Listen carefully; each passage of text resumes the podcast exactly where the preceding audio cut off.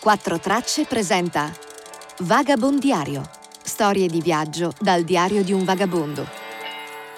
Mi chiamo Claudio Piani e arrivo da cinque anni che ho speso in giro per l'Asia viaggiando via terra all'avventura. In questo podcast vi racconterò le tappe del mio viaggio. Episodio 8. Si fermavano tutti e, e mi aiutavano ben oltre quello che, che chiedevo. Sono entrato in Iran dal Turkmenistan. La mia permanenza lì doveva durare cinque giorni, ma siccome mi ero allontanato dalle rotte previste dal mio visto, eh, sono stato preso dalla polizia che mi ha portato al confine e mi ha fatto entrare in Iran. Quindi mi sono trovato in Iran in una zona che non conoscevo e senza internet, quindi non avevo idea né di dove fossi né che ore fossero e né per esempio quanto il dollaro valesse rispetto alla valuta locale. Quindi diciamo che l'impatto è stato un po' traumatico, ecco. Però l'ospitalità del popolo iraniano si è rivelata subito preziosa perché mi hanno subito aiutato a capire tutte le informazioni di cui avevo bisogno e ho trovato un hotel dove pernottare la prima notte e da lì è iniziata la mia avventura iraniana. Entrato al confine mi ha subito colpito la simpatia degli iraniani, si sono avvicinati tutti incuriositi, ovviamente un confine poco battuto dagli occidentali, quindi si è subito creato un crocchio di persone che mi hanno chiesto cosa ci facessi lì, dove volessi andare. Nessuno parlava inglese, quindi ho usato una tecnica che ho usato spesso in viaggio, quando ho i problemi vado dal farmacista.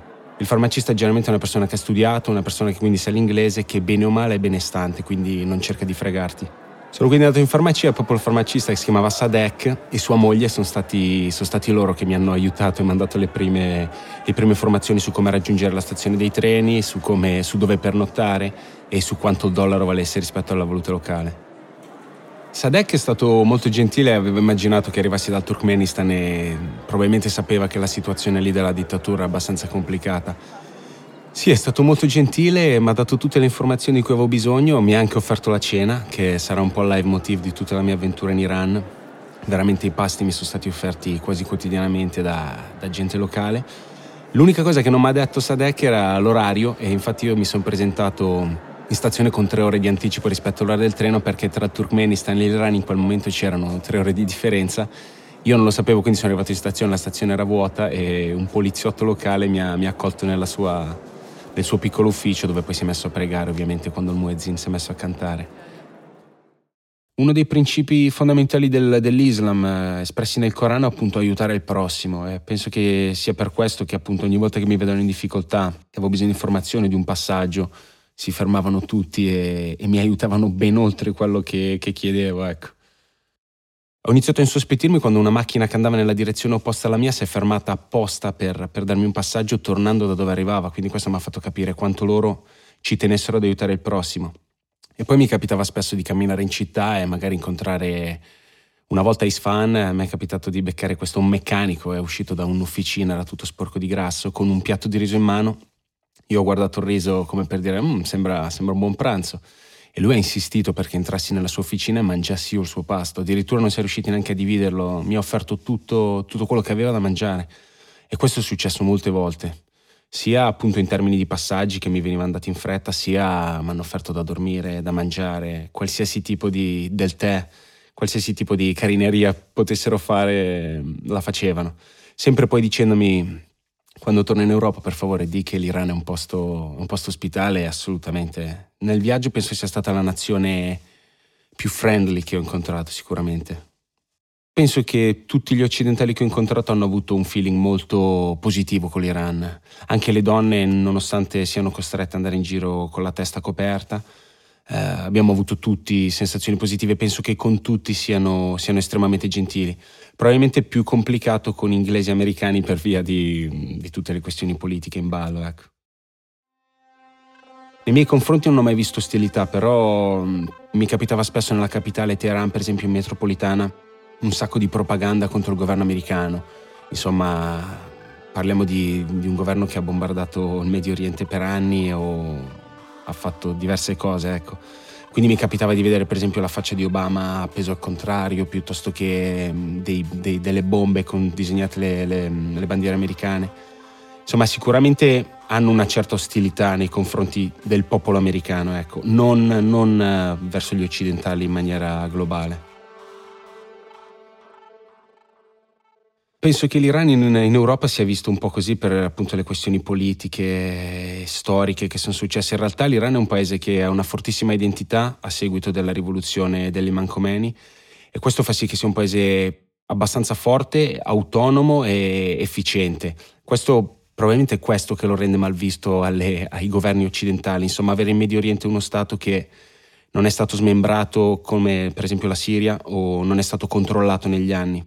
Questo fa sì che l'opinione pubblica sicuramente lo veda come un potenziale nemico. In realtà il popolo iraniano è veramente di una semplicità e di una generosità incredibile, e di un'autenticità vera perché appunto non essendoci state influenze occidentali non ci sono le multinazionali. È un paese non globalizzato, autentico e, e veramente rispettoso. Per quello che posso dire con, con lo straniero è stato rispettosissimo. Poi all'interno ovviamente i suoi problemi come in ogni paese e niente, penso che comunque non stia a noi giudicarli. In Iran penso che la popolazione a livello le informazioni vengano filtrate, non credo che sappiano tutto quello che c'è fuori. Eh, questo me lo dimostrava parlando con certi studenti, era difficile avere una comunicazione globale parlando del mondo.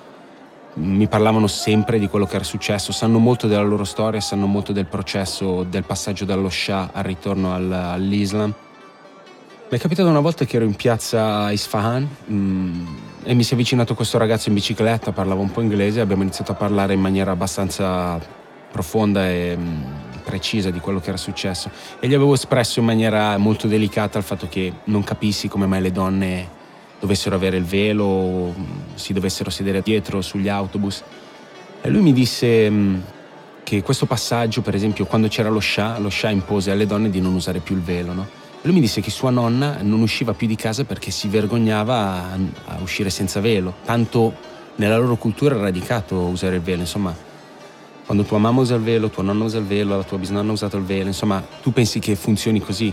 E quindi si era lamentato molto questo ragazzo, mi aveva detto guarda che voi pensate che lo scià fosse il bene per noi, è arrivato, ci ha liberati, in realtà per molta gente è stato una cosa, un trauma, il fatto che lui abbia aperto al consumo di alcolici, si facessero feste, le donne potessero andare in giro senza velo.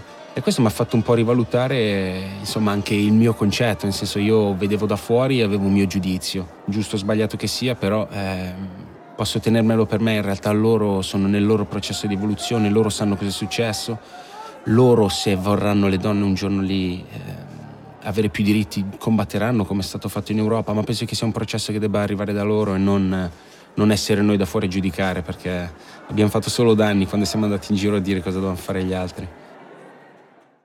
Ho avuto la fortuna di parlare con dei locali, purtroppo ho potuto parlare solo con, eh, con, uomini perché con le donne non potevo avvicinarmi e quindi neanche avere conversazioni, quindi ho avuto una visione del paese maschilista, insomma, non maschilista, mm, da parte degli uomini e per quello che ho potuto capire, insomma, nessuno si è mai lamentato, nessuno si è mai espresso in maniera negativa su come stanno vivendo.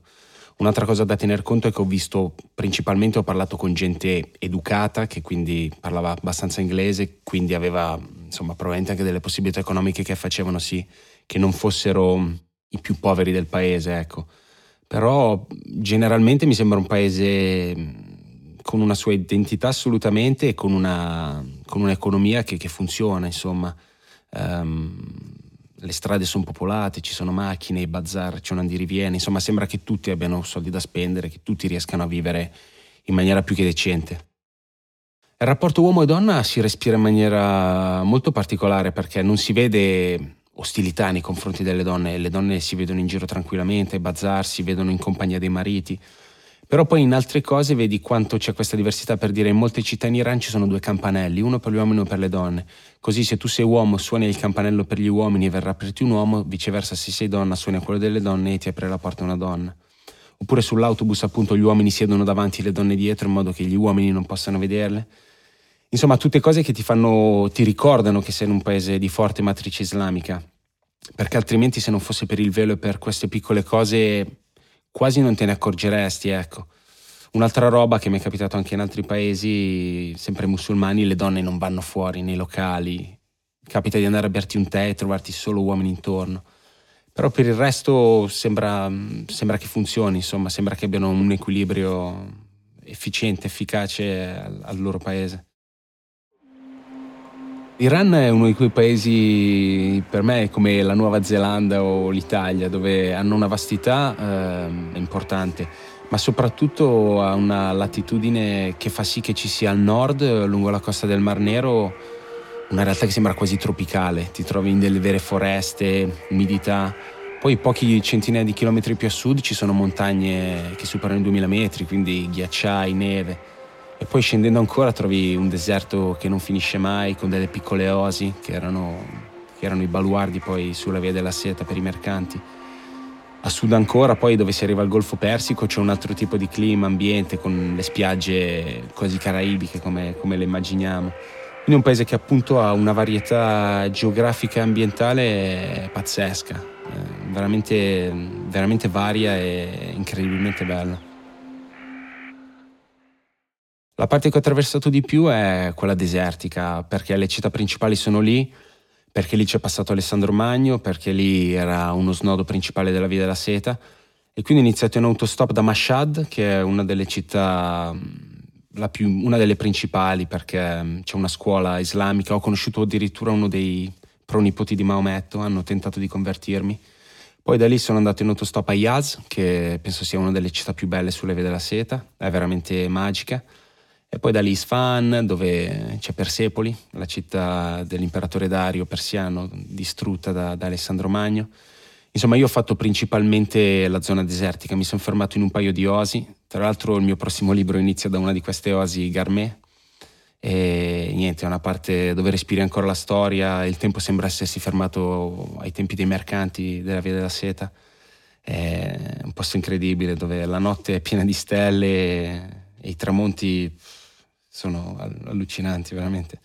C'è queste distese di giallocra che si perdono a vista d'occhio, qualche montagna. È veramente un'ambientazione suggestiva.